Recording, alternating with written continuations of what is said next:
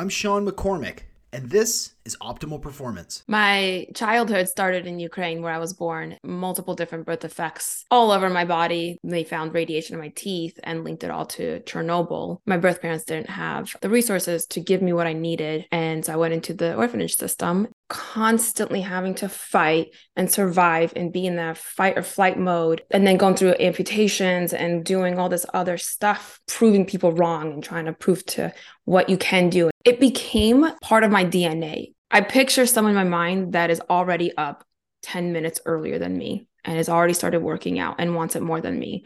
You're chasing perfection, even though you know it that I know it doesn't exist. Everyone would benefit from knowing they're resilient. We're all resilient.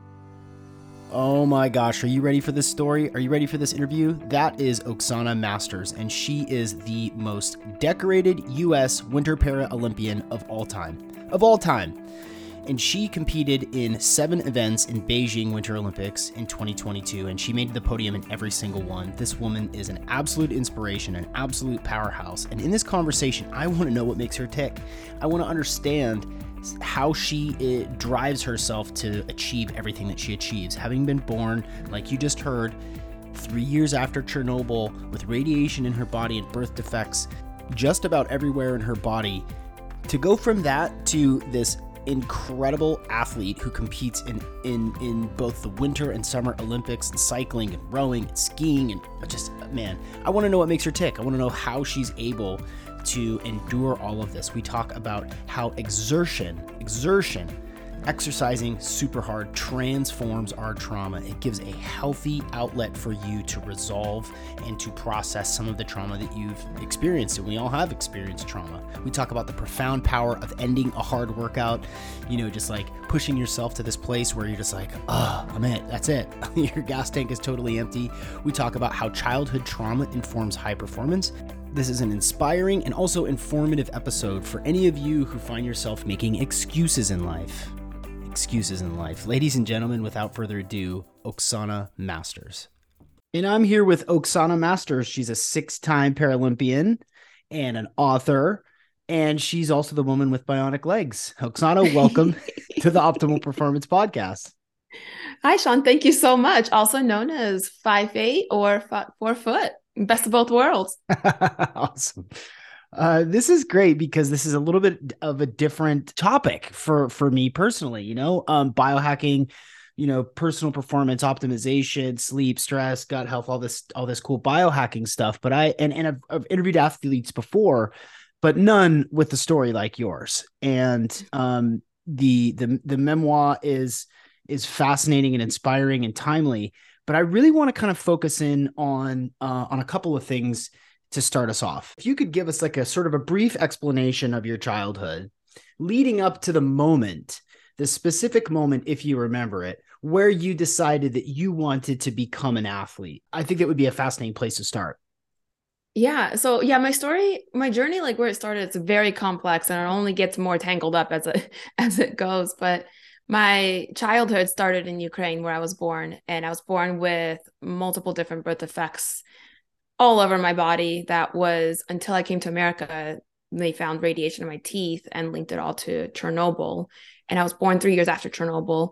And that just shows the level of radiation that was there. But I lived in, because of my birth defects, my birth parents didn't have um, the resources to give me what I needed to for my medical needs. And so I went into the orphanage system and I lived in three different orphanages. The last orphanage before I was adopted when I was seven and a half was the one I remember the most in. Um, and that's like the one that like all the like my experiences and everything in the book is from that one. And there was basically what you assume in an orphanage growing up, especially Eastern European with not a lot of money, but it was a lot of like I was considered failure to thrive or yeah, failure to thrive and definitely did not um was like starving to death because everyone thought I was a three year old instead of the our next door neighbor who was three and he was actually three and I was eight and they thought I was that small. I was um like 36 inches tall, 34 pounds, and so I wasn't expected to live long and experienced a lot of different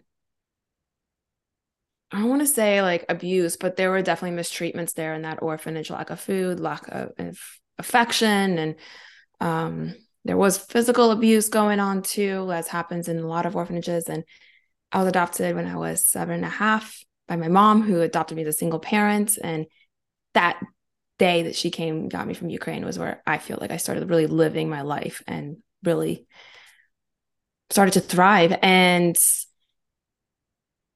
kind of like because my story is so complex, there's things that happen in between, but I don't want to just like ramble on for five hours for you. Mm. That I came to Buffalo, New York, moved to Louisville, Kentucky. And the minute I decided I wanted to be an athlete was I got started into rowing was the sport. And I fell in love with it. But I had no idea I could be an athlete when I was 13 because I never saw anyone that looked like me. And when I didn't make the 2008 Paralympic Games, when I first found out what the Paralympics was, that's when I realized how much I wanted to be an athlete and wanted to commit my entire life. And it's funny that it takes something where you lose something and don't make it is in that moment is where you realize, oh my mm. gosh, like how much I wanted that. And um, from now on, on then on out, I I love the athlete lifestyle, the eat, mm. sleep, train, sleep, eat, all repeat. nice. I want to go back to the the sort of genesis story of the decision to even compete uh, as a rower. You know, mm-hmm. um, with you know surgeries and treatments and you know this this moment at seven and leading up to 13 that that that that time span where you've you've moved and you are setting up your life um in in america at, at what what was do you recall what the first like were were you playing outside and then you thought, "Oh, wow, this is fun. I want to keep doing this. I'm not going to go inside when I'm called." Was it like a suggestion by your mother to to, you know, go swimming or to, you know, lift kettlebells or, you know, like wrestle with neighborhood kids? I I'm I'm just super curious about about that that moment where it clicked for you even before you tried out for the Paralympic team but where it clicked for you like yes this this very well might be the thing that kind of defines my my journey in life. Like do you remember what that was? I think it was when I was 13 and got in the boat for the first time. I was always active and I knew I've always loved being physical. And the release I got from the mm. inside and just like let it out physically through whether it was climbing i loved climbing trees my mom called me a little spider, spider monkey because i just i'm not that person likes to sit still at all and i've dabbled around horseback riding and ice skating but that moment specifically was when i sat in that boat and i could feel the tug against the water against the oars mm. and I feel like everyone, okay, I'm biased. I love rowing. That's my favorite sport. But everyone, you guys need to try it. And the rowing machine is not considered rowing. That's just called erging, which is also great. But the minute you're on the water and I was pulling on the oars, and there was this extreme like like pressure against the oars and then at the finish the oars pop up and that there's like no pressure and then you're mm. balancing again and i loved that feeling that is when i got into sports it wasn't to compete. I didn't think I could do that. I loved the way it was my way of screaming from everything I experienced and releasing everything onto the water. And I loved the way that made me feel for the first time. That time I had my one real leg and one prosthetic leg. And that was the first time I felt powerful. I didn't control. And I loved that feeling specifically, mm. that extreme tug, and then the contrast of that tug, which is very light and just like feeling like air. And mm. I think that's probably the most the moment. I'm so I'm so glad that we're starting here because I think that that feeling is is universal. This week's episode is brought to you by BioPro Plus. I cannot tell you how much this product has changed my life and so many of the lives of my clients and you listeners. It's also saved my butt during 75 hard these last three weeks. BioPro Plus is the faster, easier, and safer non synthetic alternative to painful, expensive, and invasive anti aging and hormone treatments. Before you do TRT, before you start taking a bunch of herbs that may not make you feel the way that you want to feel, you should try this. You can go to bioproteintech.com and use the code OPP for $30 off. You know, you know that a sponsor is a hit when people who have purchased it reach out to me and say, Holy cow, Sean, I tried this and it's amazing. It's blowing my mind. It makes me better at everything that I do. I love having sponsors like this that really make a difference in people's lives. And this product is it's absolutely incredible. It's growth factors and amino acids that will help you improve your hormones, become better at everything that you want to do. So go to bioproteintech.com and use the code OPP for $30 off. Right? Mm-hmm. This doing something hard, this exertion, this release, and that can be addictive, that can be inspiring, that can that can define your sort of optimal flow state and mm-hmm and I think that a lot of folks, even folks who are fairly healthy, that eat right and go to the gym and sleep well and take their vitamins, like so many listeners of this podcast, they they are they are walking around as fairly healthy people, mm-hmm. but I don't know that they've ever had that that like true release, that like ex that, that ecstatic experience where despite how their day was, and I see I'm, I'm making this maybe unfair connection. Their day was shitty. Their dog barfed. Their boss, you know, was was all over. Well, no one likes to come home to a dog that barfed all over your carpet or your bed. So I get of course. that. right, right. But they've had a bad day. Maybe they've had a bad yeah. week. Maybe they've had a bad year, and they're going through a really hard time in their life and they get that release they get that moment mm-hmm. maybe it's at the end of a yoga practice where that was really hard man i'm really tired and then i go into shavasana where i'm not in that resistance state anymore and i'm yeah. making the connection between like the rowing and then the the oars come up and you're just coasting and and i think that that i think that there's something in there and and i'm curious for you um if you could maybe explain why that is such a valuable feeling why that feeling of resistance followed by release is is so uh is so cathartic maybe for you personally yeah well it's like it's a metaphor in a lot of ways and it's like you know if, if you're thinking about that day, that really, really bad year, that really bad day, that, oh my gosh, my dog just barfed on my bed and I have to change the sheets. And no one likes to do that. That's a pain in the butt. Everyone, I think that's pretty universal. And, and then, um, but when it's like when you, well, I, I totally just lost my train of thought, but like, when you really like when you feel it's like when that tension builds up and that anxiety builds up of your bad day and just the stress and everything but then you literally take yourself away from that or you put yourself in that state where you just let it go you physically feel lighter and and clearer in your mind and um it's it's that's honestly like a really hard i guess mm-hmm. thing to really put into words. Um, yeah, I don't know. Yeah, I know it. I know it. it because what what this is is I think it's like a so- like endorphins. Like you're releasing those endorphins yeah. entirely and just getting that negative, bad energy out mm. kind of thing. Yeah. Um, and that for me was that because that in my mindset, and I think the thing is for me, I knew it was physical. It had to be physical. But like my mom and there's some of my friends who they're not those they they, they get a release from reading a book and I'm like, mm. "Oh my god, I can't. I do not. I don't understand it. I need to like let my body just like I want to feel that go out."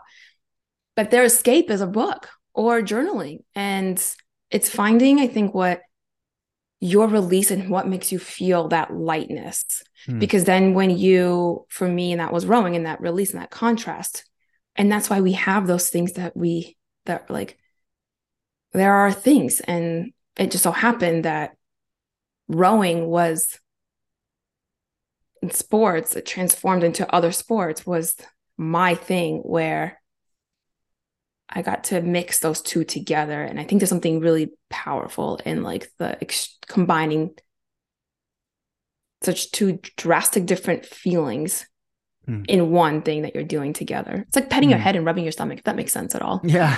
yeah. the opposite things. Right. Yeah. I, I think that I think that there is something so visceral about that, so mm-hmm. primal, mm-hmm. so spiritual, even about doing the somatic work, doing that physical exertion that is is unlike a book or a poem or Netflix or yes. a bottle of booze or a, an oxy that that that there is you're sort of honoring your body you're honoring your soul even to to to yeah. like honor your honor your body in this very profound way to do that stuff to exert at that level and and I know I'm preaching to the choir, but I think that there's there's such an important value to that. I think the world would be a better place, obviously, if everyone worked out and exercised. But if people understood the the the the utility, the usefulness of exerting yourself to such insane levels and mm-hmm. then earning that release, earning that relaxation. Totally. Know, earning a, bo- a you know a bowl of ice cream at night or the Netflix show before. Honestly, that's why I do sports and why I train so hard and like why I've really embraced the pain cave a lot because I'm that kind of girl that likes queso in and outside of my burrito, extra queso. I love to eat, so I want to earn that what you were just talking about. And you know, when I'm training, and it's that last few minutes of the race and you are just throwing everything uh, uh, more so in training when you literally are when i i shouldn't say you when i'm in that moment of like oh my gosh it's i'm on my eighth rep. I have two more to go. I don't know if i can do this or i have three more to go whatever it is. And i'm like i'm just going to stop. But it's in that moment that you're questioning yourself. Mm. i'm a, i'm questioning myself and i feel that pain and clearly my technique and things are breaking down. But that is where the growth happens. And that's where the actual breakthroughs happened. And my rowing coach, it was so frustrating. So I'm like, why? Why are we working on technique work after we're thrashed? Everything was always at the end of our intensity block and training in that day. And then we would go and work on technique. That's not just about putting yourself in that cave, cave, pain cave and feeling that burning pins and needles in your body and just thrashing your body. Then it goes into because in that moment when you're what he was saying when when you're entirely fatigued and tired. That is where you make the actual changes in what your body and how you do it.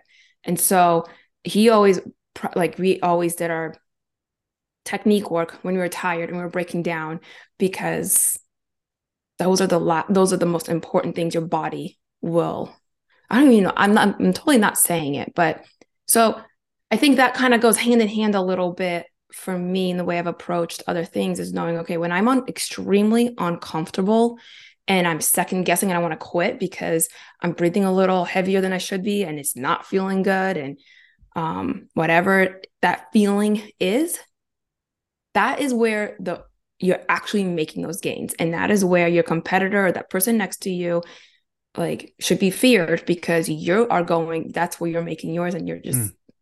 pushing through regardless of that. Yeah. I don't know if that made sense what I just said yeah. on that tangent. No, you I think I think you're right. And it's a it's a physical it's a physical um betterment, it's a mental betterment. It's and again, you know, it, it is it's an existential betterment, right? Mm-hmm. Like we've got it so good over here in the West in so many ways, and we've become mm-hmm. lazy and preoccupied with the wrong things we've been lethargic. We just have it too good. And that that that level of adversity doesn't uh is, is not a driver for for a lot of people. And and so it, it kind of brings me back to this to this other question that i have for you which is you know and again you know i'll have read the the the pre-show to to fill in some of the details and accolades of of your of your performances. Oh that doesn't matter well, but but like just to kind of put it in perspective for people, well, that's how very humble and classic of you, Oksana, to be like sponsorships and medals and whatever. Um, but but what's interesting to me, and, and this has come up in, in, in previous podcasts, is if you've thought very much about the connection between traumatic childhoods and elite performance and you know we think about you know we think about super high level athletes that grew up in challenging situations at home mm-hmm. who are experienced you know who experienced violence or who witnessed abuse or who received abuse in their childhoods. And what that does to their level of tenacity or performance or drive or achievement. And, and i've talked to him about uh, with a with a clinical psychologist about this very thing. And and she was like absolutely. It's it's a huge part of it and I don't know why, and I'm very curious why.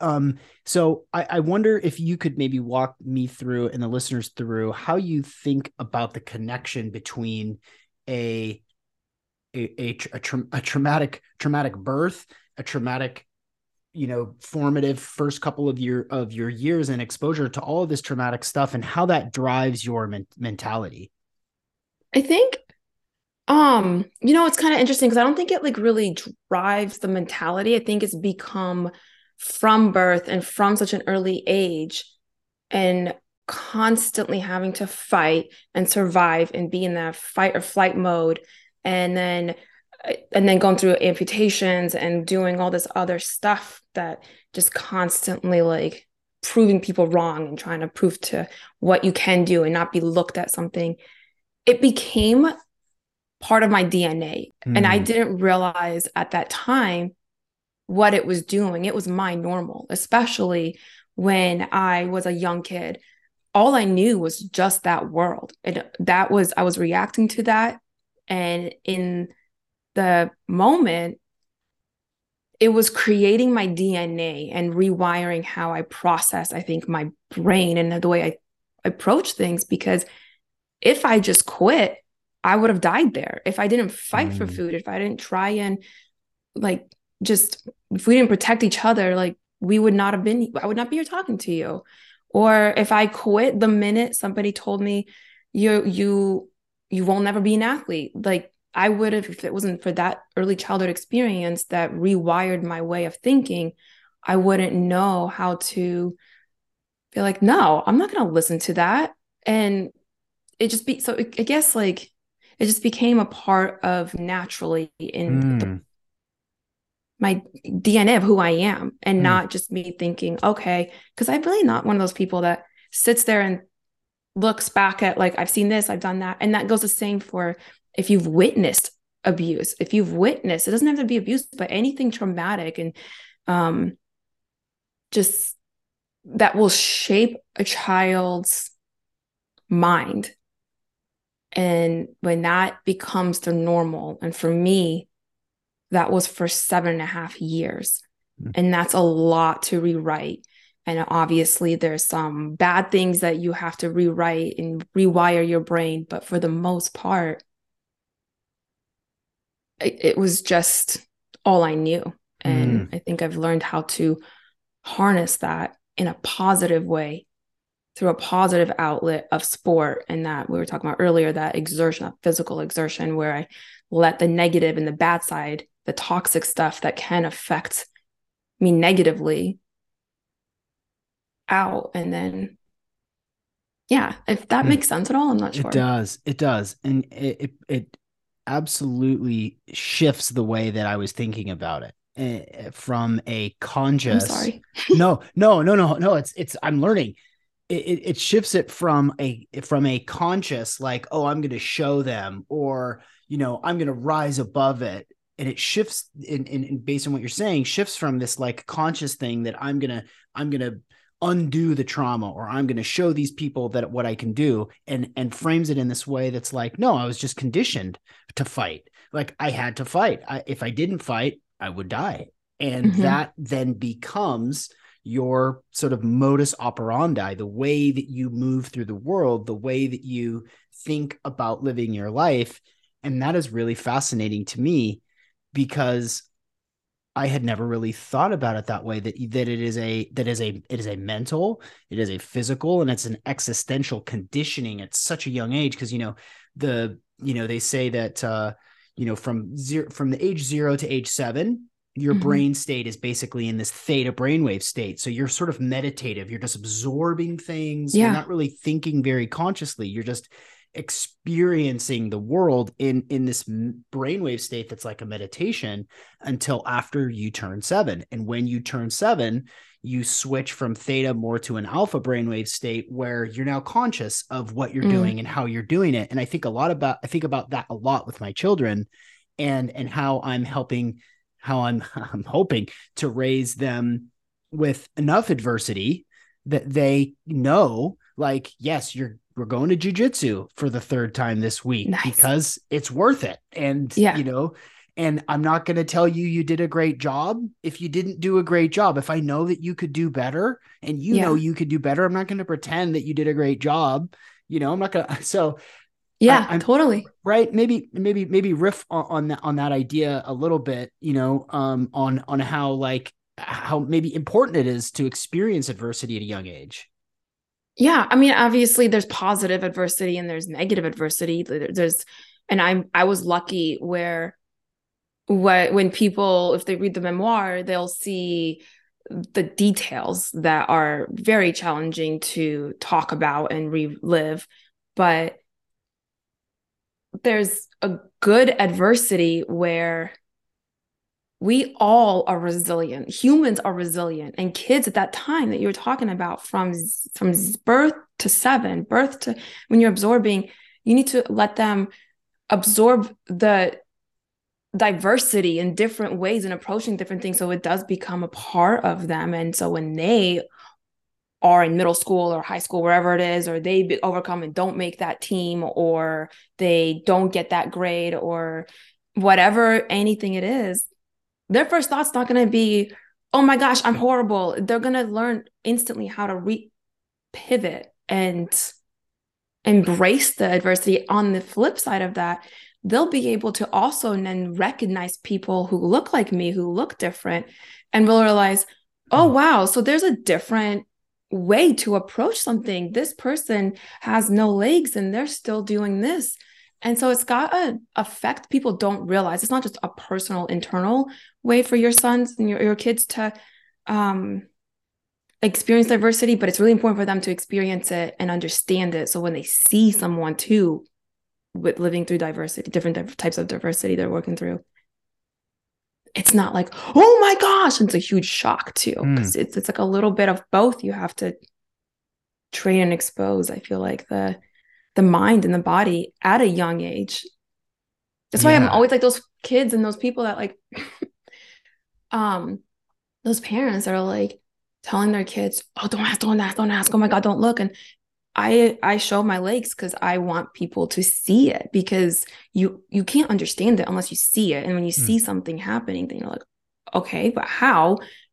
And that but like I'm so happy that you're you're telling you're telling your kids like when okay great job when they did a great job but then obviously there's a healthy dose of also like yeah you know what that was good but here's ways you can improve this is what i saw and it helps them want to continuously get better and not mm. settle for i'm good and create that mindset of well i'm the best one and i've got like, i'm born with all these gifts. You, people, we're all born with gifts, but then we have to acquire them and work for them through this di- living different adversities that you're doing. So thank you. Yeah. Well, I, uh, yeah, I'm just, I'm, I'm trying to do my best.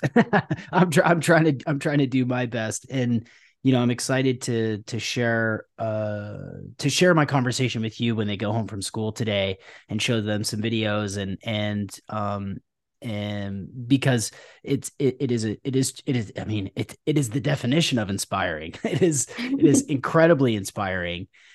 Maybe you know on that on that same note of of parenting an athlete or or parenting at all um what what was your what was your mother's sort of style in mm-hmm. in supporting you to be the best that you could be well, I think my mom learned early on before we left Ukraine that was very opinionated. She wanted a baby. She didn't want a seven year old that was almost eight because of the opinions they may come. And I have a lot of them that I vocalize and don't shy from. And so she learned from that. And then the first time she, I think, really realized where, oh, dear God, I can't tell her no because she's going to constantly prove me wrong. And when I was trying to go across uh, my friends and I, like on the swing set, were going across the monkey bars. Not the well, they weren't monkey bars, but it was like on the side of the swing set. I don't know if kids have those swing sets anymore. Mm-hmm. Things are cha- changed so much, but um, and I couldn't, I couldn't do what my friends were doing.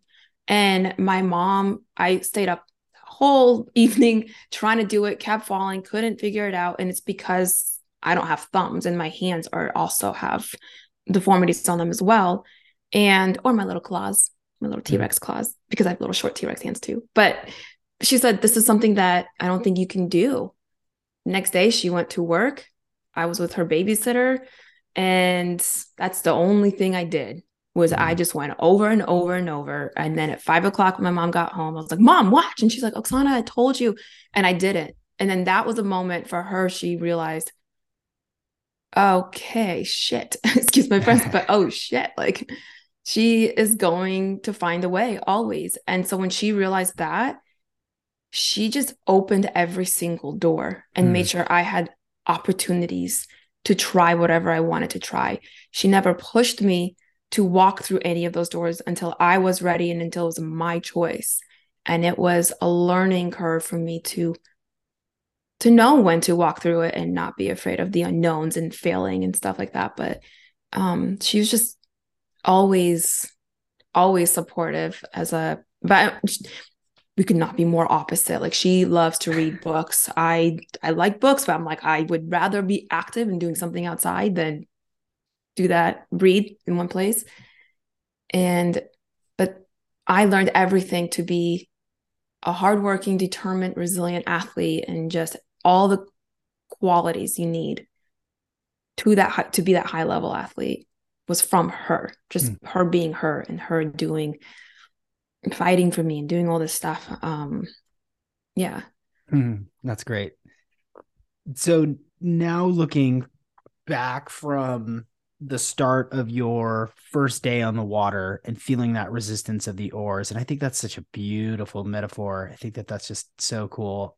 And now you know fast forwarding how many years later where you have had this incredible athletic career obviously there's you know the seasons of your life change you grow and you get older you get you know you fall in love you you move you you know you experience life as an adult what does it take and what drives you now to continue to perform at this level mentally um, in your tenacity? Like what what is the what is the sort of driving force to have you continue to perform at such a high level and beat your body up every day and recover every day. Like what and Oof, well i'm not diet. recovering as as fast as i was when i was in my 20s and oh my gosh.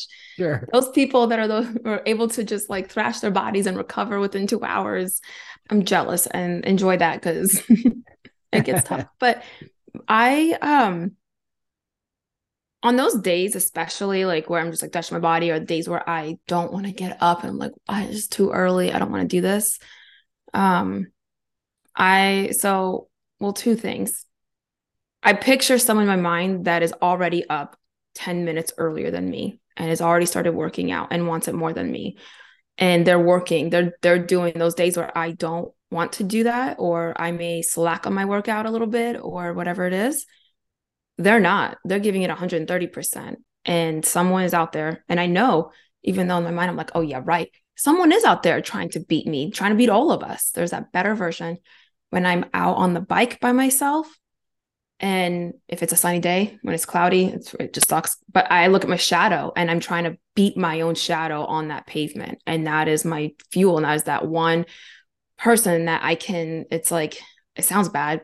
You're trying to outchase that and you're trying to like beat that person, but they're your shadow. They're there crossing the finish line with you. And so it's just that little finding those ways of some form of something to push you and keep it competitive, whether you because I'll be out there on my bike by myself for four hours, five hours at a time, hmm. and you need that. Um, I think it's it's that. It's just I picture someone there's another version of Oksana that is better than who I am right now. And that's who I want to chase and be, beat that person. Do you picture that person in detail? Well, in detail, like as far as the way they look and the way they're approaching their the sport and stuff. Because like, I mean, like, do do the can you see the is it like is it Oksana but dark hair and like or, or is it or is tanner, it tanner, stronger, fitter? Yes, exactly. Is that the what Oksana, it is? That her hair will curl. It will do all the things. Mine won't. but yeah, no, I do like because in some ways I I like I give them the benefit, not benefit of the doubt, but sorry, oh my god. But like they're um because that's exactly the detail like i was saying like a better version of you is everything i want. I want to be strong. I want it's everything i want when i'm lining up on that start line to feel so confident. And so it's either the physical just stronger than me mentally ready tougher than me mentally um always always i don't know yeah i guess it's kind of detail. I guess always is bigger a bigger athlete than i am because i'm always been told i'm small and i'm, I'm they meet me like oh wow you're really tiny. I'm like i know don't tell me that but um I, i'm i'm, yeah. I'm, I'm the reason that i'm going there is because these i again like i think that these mechanisms these things that that and and i'm i'm so i'm honored to have this conversation because i think that to get into your brain a little bit and to sort of tease apart some of these things that you use, these metaphors, these techniques, these tools, um, we all can use. Like there's a there's a younger, fitter, handsomer, richer Hungrier. version of me that actually has all these assets, maybe better jeans, you know, you know, cooler clothes that mm-hmm. got up before I did, you know, and and is outworking me today. And i and i and that's inspiring because i i i i think a lot of people who are are concerned with optimal performance are are chasing in a really healthy way the best version of themselves and mm-hmm. if the best version of themselves can create an, an avatar or an archetype that drives you to get a step further. You get like 2% mm hmm better that day because you want to catch that person or or maybe you want to beat that person or be that person. I think mm-hmm. is really fascinating to me. And so to hear you say that like yeah, it's it's her hair will curl, you know, she's a little bigger. All the things you wish yeah. Right right? Maybe has better shoes you know? Yeah definitely better taste of style for sure. Right. And i always it's interesting because like obviously i know and for me it's different because but like i like they they have like i'm always kind of chasing a person that's like has an advantage of some sort. So like i'm like in a hand cycle but she's on an upright cycle. And it's like i'm trying to outdo like that whatever that that is but yeah i it's really um and i think like it's like that's like that's not necessarily my why, but that is the like it is part of it. And I think it's okay to have different whys that inspire you and motivate you for different days and different places and phases in your life and in your sporting careers and anything. And um when but it's when you at the gym and you're and I'm questioning and I'm really hurting and I don't when I have five more sets of intervals to go that I just don't think I can do. I think about that better version of me who's doing them no problem with no sweat, smiling, and then can carry on a conversation afterwards. Mm-hmm. And I'm like, oh, I'll be damned if that person beats me today. Yeah. And you know what? I will let them like 90% of the time, I don't know if this is healthy. I probably need to change. They always beat me. I'm mm. not, I'm not the one that very rarely will I allow myself to be like, dang, I got you this time and proud of it. I'm always like, they're always better than me, always. I think that there's a lot in there. I mean that that idea could be its own podcast episode. That for real. I, you know I'm thinking. I don't know if you're familiar with the name uh, Mike Gervais. He's a sports mm-hmm. psychologist. Mm-hmm. He's got a really incredible podcast. I think that um, I'm going to see if I can introduce you because he uh, he would go 10 miles deeper than where I'm going around around some of these mechanisms that that we're talking about here. These both metaphorically and and these tools these strategies that you use to mm-hmm. to to drive you and this idea of a why i totally get it and and and forgive me if I'm wrong, but I'm thinking like that's a that's a strategy, it's a tool, it's a driving mm-hmm. force. It's not the inspiration, it's not the reason right. or the why, but it's just a tool that yeah. that continues to drive you to that to that optimal especially when you're at that level and mm. you're fighting for 0.3% 0.2% point like 0.2% when you're at the top is what you hope to get at the end of a season you're not gaining two like point like 2% is a lot when mm. you're at the highest highest level so i'm at the point where i'm i'm chasing those 0.1%, 0.3% on a daily basis because those 0.1s, 0.2s will accumulate to that 1% faster than what I was last season, kind of thing. Mm. And yeah, that makes sense. Yeah. For for all of your successes and accolades and achievements and medals, what is the feeling like when you the, the race finishes, you're on the podium, you have that moment. You know, I've read a number of places that that like it's cool for like 4 minutes or maybe mm-hmm. 4 days. Like it feels really good and you celebrate and then it's like okay, now what? What are we doing now? What's the next focus? I'm I'm curious for for the for the highest of the highest level achievers here on, on the podcast who are listening.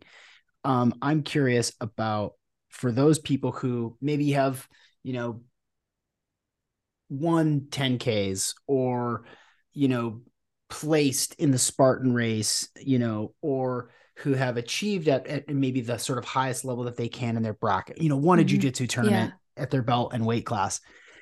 And and and how that feels, that transition from okay, I've worked six months, six years to get to this point. I got it. Boom. It's cool for a minute and yeah. then what like what is is maybe walk us through a little bit about what that feels like to have that mentality and and what is what is the driving force is it the is it the continued pursuit of pursuit of mastery that makes you like mm-hmm. okay look to the next thing or change a sport or learn, learn a new skill shoot guns in the snow like you know like i'm i'm curious about what that what that little pivot point is after that level of achievement yeah, I think for me it's it's different because I am a dual sport athlete. I go from one season I can be really successful in one season and then when I'm starting back my summer sport, I'm starting all over again. I've like I it's complete different training, complete different body muscles and everything where you're just like oh my gosh, I don't think I can do this. I'm so out of shape. But clearly you're not because you're just in really in best shape because of this other thing. Um, but going back to like that podium, you've achieved it in that four minute thing that you were talking about, or four days where it feels really cool. I have a really like, I feel very mixed emotions being on the podium because it's bittersweet, especially when you're at the top of the podium. People just see you and only you on there. They don't see the entire team that got you there.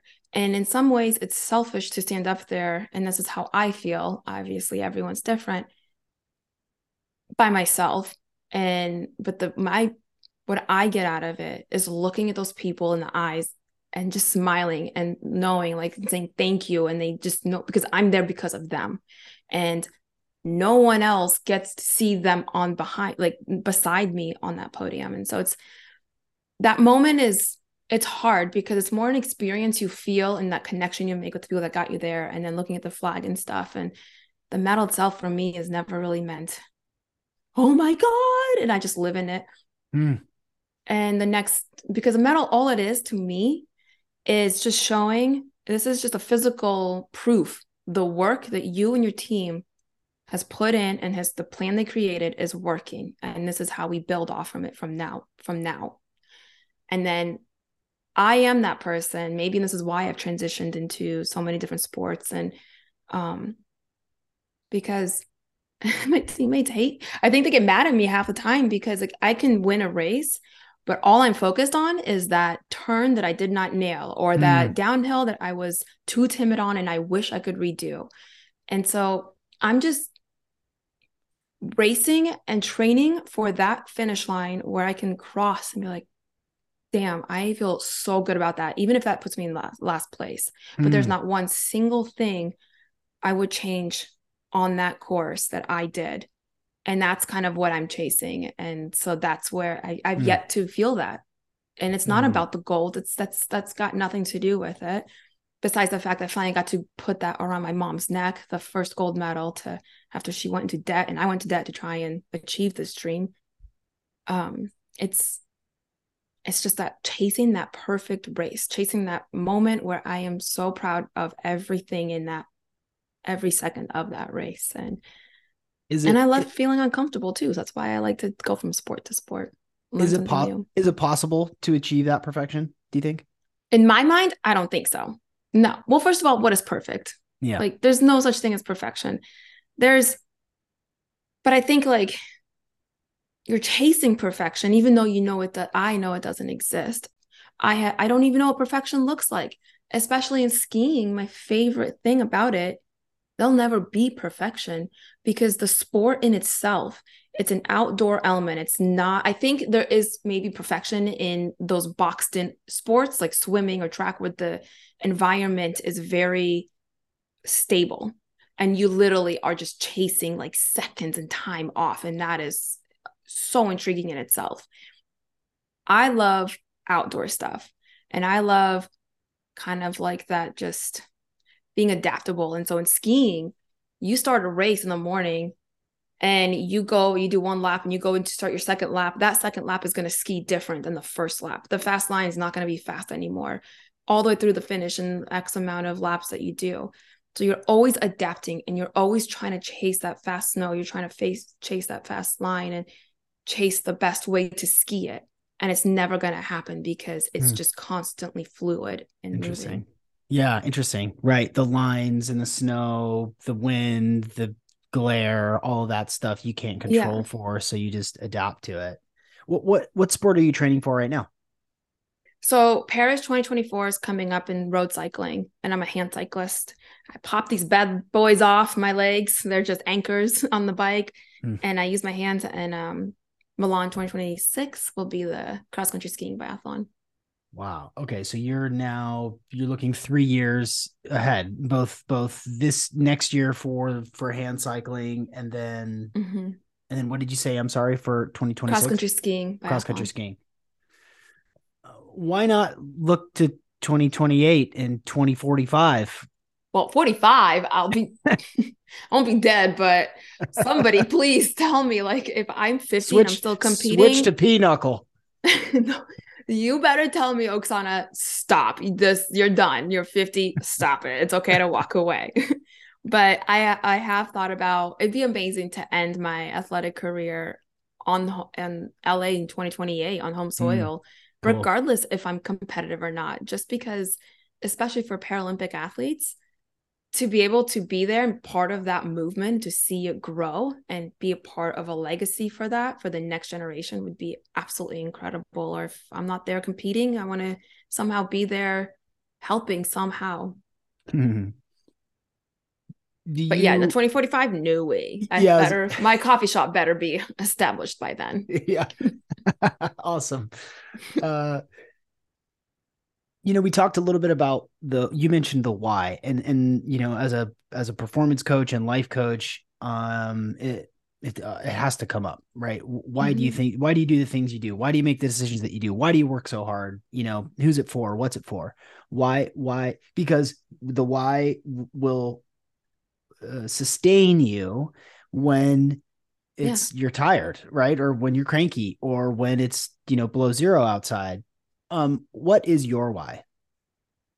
I think so. My why why's transformed so much, and I think it's okay for your whys to be also fluid and to have different types of why because it's like you have different motivation and energy stores to put into what you're doing and perspective perspectives my why started out when first people society determining what i can and can't do based on my appearance. And then there when i got into sports i was told i'm too small it's an unrealistic goal to be an athlete. And that pissed me off. And i wanted to show that athletes come in different shapes and sizes and styles and that we all have attributes that okay yeah obviously i'm not going to be a basketball player or a football player or anything like that because of my height but I have things that is like going to make me that I have secret weapons in my own body I only possess that's going to be able to I'll be able to bring to the table.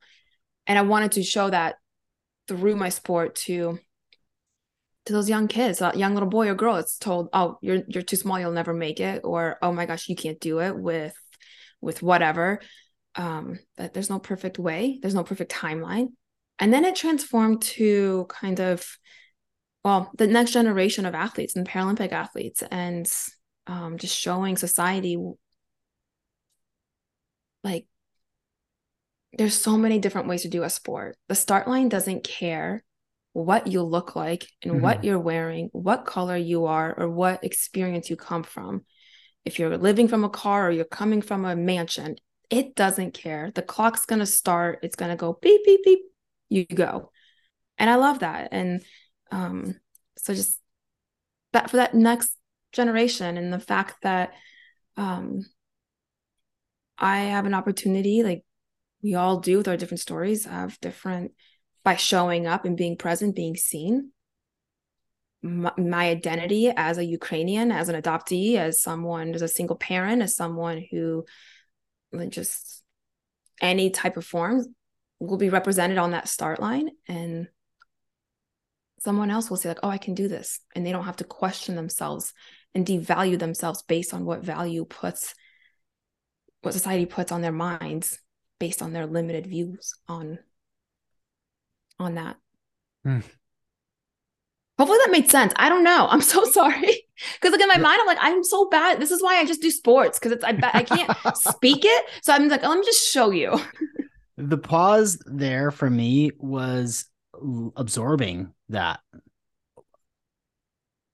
flat out. I I I'm I'm dumbstruck by that that the inspiration there. Honestly, like that the idea that the start line doesn't care what you look like, how old you are, where you came from, what you ate for breakfast, the mm-hmm. adversity you experienced. It's, if your hair will curl or not. If your hair will curl. Only you care. if you've got great taste in shoes or not. Yeah. It's just gonna start. And it's fascinating to me that you chose starting line, not finish line. Mm-hmm. Um, and I think it's it, it's you know it's indicative of of your thought process and I think that that again, well, because like the start line is something that's like what I love about a start line is it's undecided. Finish line, it's decided, but like a start line, you get to recreate something in that, and the finish, you just see what you take the good and the bad, and you apply it to the next start line and hmm. recreate, and just keep building off that. I dig that. I dig that a lot. Uh, that is applicable to to each of us right? Like the yoga studio doesn't matter what kind of pants you're wearing. The mm-hmm. gym doesn't have an opinion about whether or not you can bench 205 or 105. It doesn't it doesn't matter. Yeah. It is it is neutral. It is non-judgmental. It is just there for you to be as a, to be your best and to show up and to keep yeah. continue showing up. And I think that that I think everybody if you can kind of connect to that idea because a lot of us we just make excuses you know we make mm-hmm. i don't i don't have the time i don't have the energy and my response is always you don't make the time you don't make the energy it's it's yeah. all up to you this that all everything in your life is voluntary you know you could I, I say this to coaching clients all, all the time like you've created the life that you're living you've you've created mm-hmm. it and you make a choice to either uh, stay in the status quo of your life or change it. You know, you could leave your life, buy a one way ticket to Thailand, and never come back if you choose. You could do yeah. that, you know? Um, and so to say it's such a disempowering idea to say, like, well, I, I don't have the time for that, or I, I couldn't possibly you know, work out today. It's like, no, you can. You just are choosing not to because we bullshit right. ourselves. So many of us in so many different ways. I'm guilty of it too. I'm, how do how, how human. You, when, when do you bullshit yourself? Give me an example. Oh my gosh. Well, today I was like, I'm just going to wake up and I'm going to go for a 15 minute fasted run, 20 minutes. And I'm like, I'm going to do that. Um, I'm gonna have another coffee instead. And next thing you know, it's like 10 30 and I can't because my day started. And I, so it's like, I, I'm, we're all we're human, we're guilty of it. So instead, I'm gonna do it. Um, I have my running legs and I'm just put them in front of a door where I walk through anyways to get to, mm. um, through the other side of the house. So I'm like, shit, they're right there. I'm gonna just put this on. I'm gonna put, I blocked myself so it's right there in my face and I cannot just walk past it. I'm gonna have to either physically move it and then realize okay, I'm choosing not to run because I'm moving them to the side. Obviously, you can't take your legs and move them around and do it that way, but I'm going to put on my legs yeah. and I'm going to get out there and run. but it's interesting because like you it's like binging a show on Netflix or something. You're like, oh, one more episode, one more episode, and you're like, I don't have but then but then like that that thing that hard thing you're like i don't have time to go to gym. Oh i have to drive to it. But then if you just instead of watching another episode you could have just done that there. So it's like why is that so easy to just fall into it? But then this thing that and if it really matters to you you will find a way. Mm. you will not find i mean you'll come up with something oh do i really want to do it? But if it means something to you and if you really want it you will find a way. And no excuse or any thing can block that. Yeah, I love that. What are you hoping as we kind of take it take it home here uh, in our conversation? Uh, this has been so cool, uh, truly unique uh, episode for me. So thank you. Um, what are you hoping? What do you hope the book does? What was your what was your mission in in in writing writing your book? So there's there's different parts. I mean, I don't want people just to realize like my book is just for an athlete and just like a jock's story and where they come from. It's literally a, it's about like everything and what the biggest thing I want someone to get out of it is when they put it down, they not to learn about me, not to learn what I went through. I want them to feel 10 feet taller, look in the mirror and whatever that like for me, I let my so it's like these hard parts and so it's like it's kind of hard to say about like what because of what i went through without saying that for it to make sense but my story came with i came with so many scars on me. So i felt my story was already written for me. In scars i remember how i got them. They're so vivid and scars that just are there and i don't know why on top of then becoming an amputee.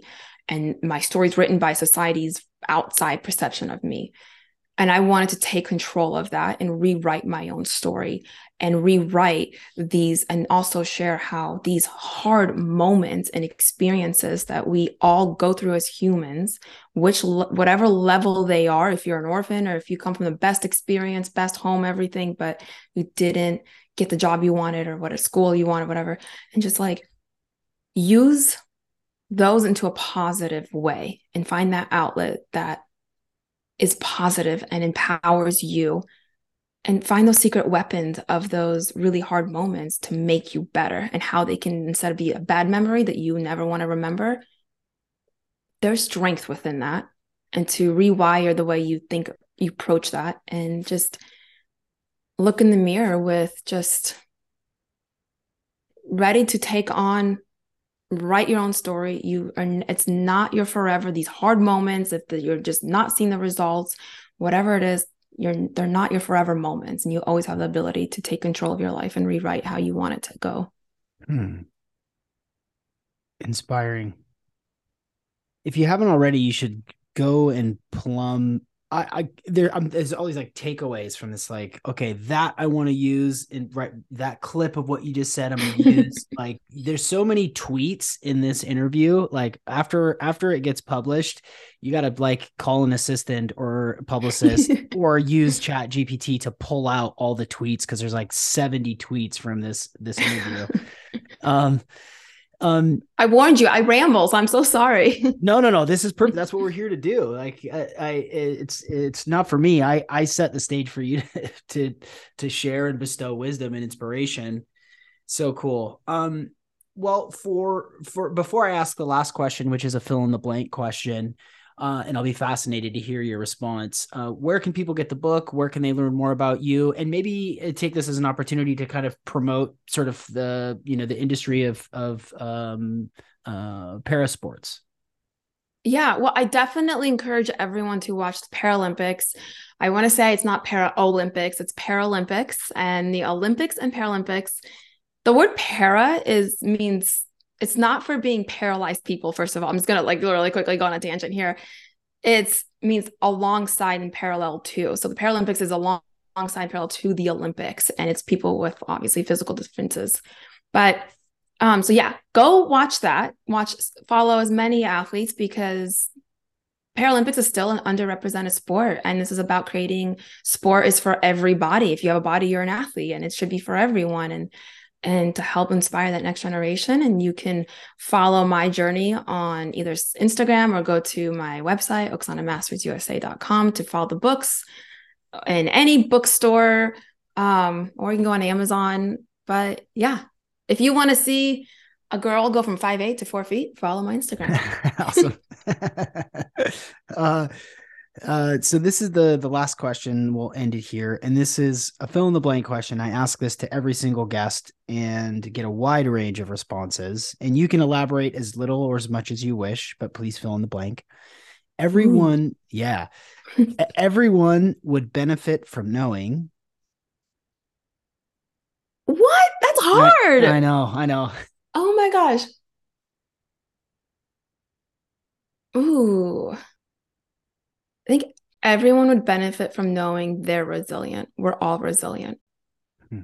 We are. We're all resilient. I think sometimes it's hard to it's easy for someone to see maybe someone in a wheelchair, someone like me with no legs, and just you see the obvious of wow, but they're still getting gas, they're still buying their toilet paper, they're still doing XYZ. And that's so resilient, inspiring. But like, we are all resilient every time we choose to wake up that next morning with an open mind of just not, of just not being afraid of failure, not being afraid of judgment, and not being judged. I think like, or just anything. We're resilient. We're meant to come back. Look at where we came from. Like our how our history as humans we, we came from. We are resilient. We and we're even more resilient when we are together and supporting each other in that. Mm. beautiful. Wonderful oksana thank you so much for joining me today on the optimal performance podcast. Thank you sean for having me and letting me ramble on your podcast. I'm so sorry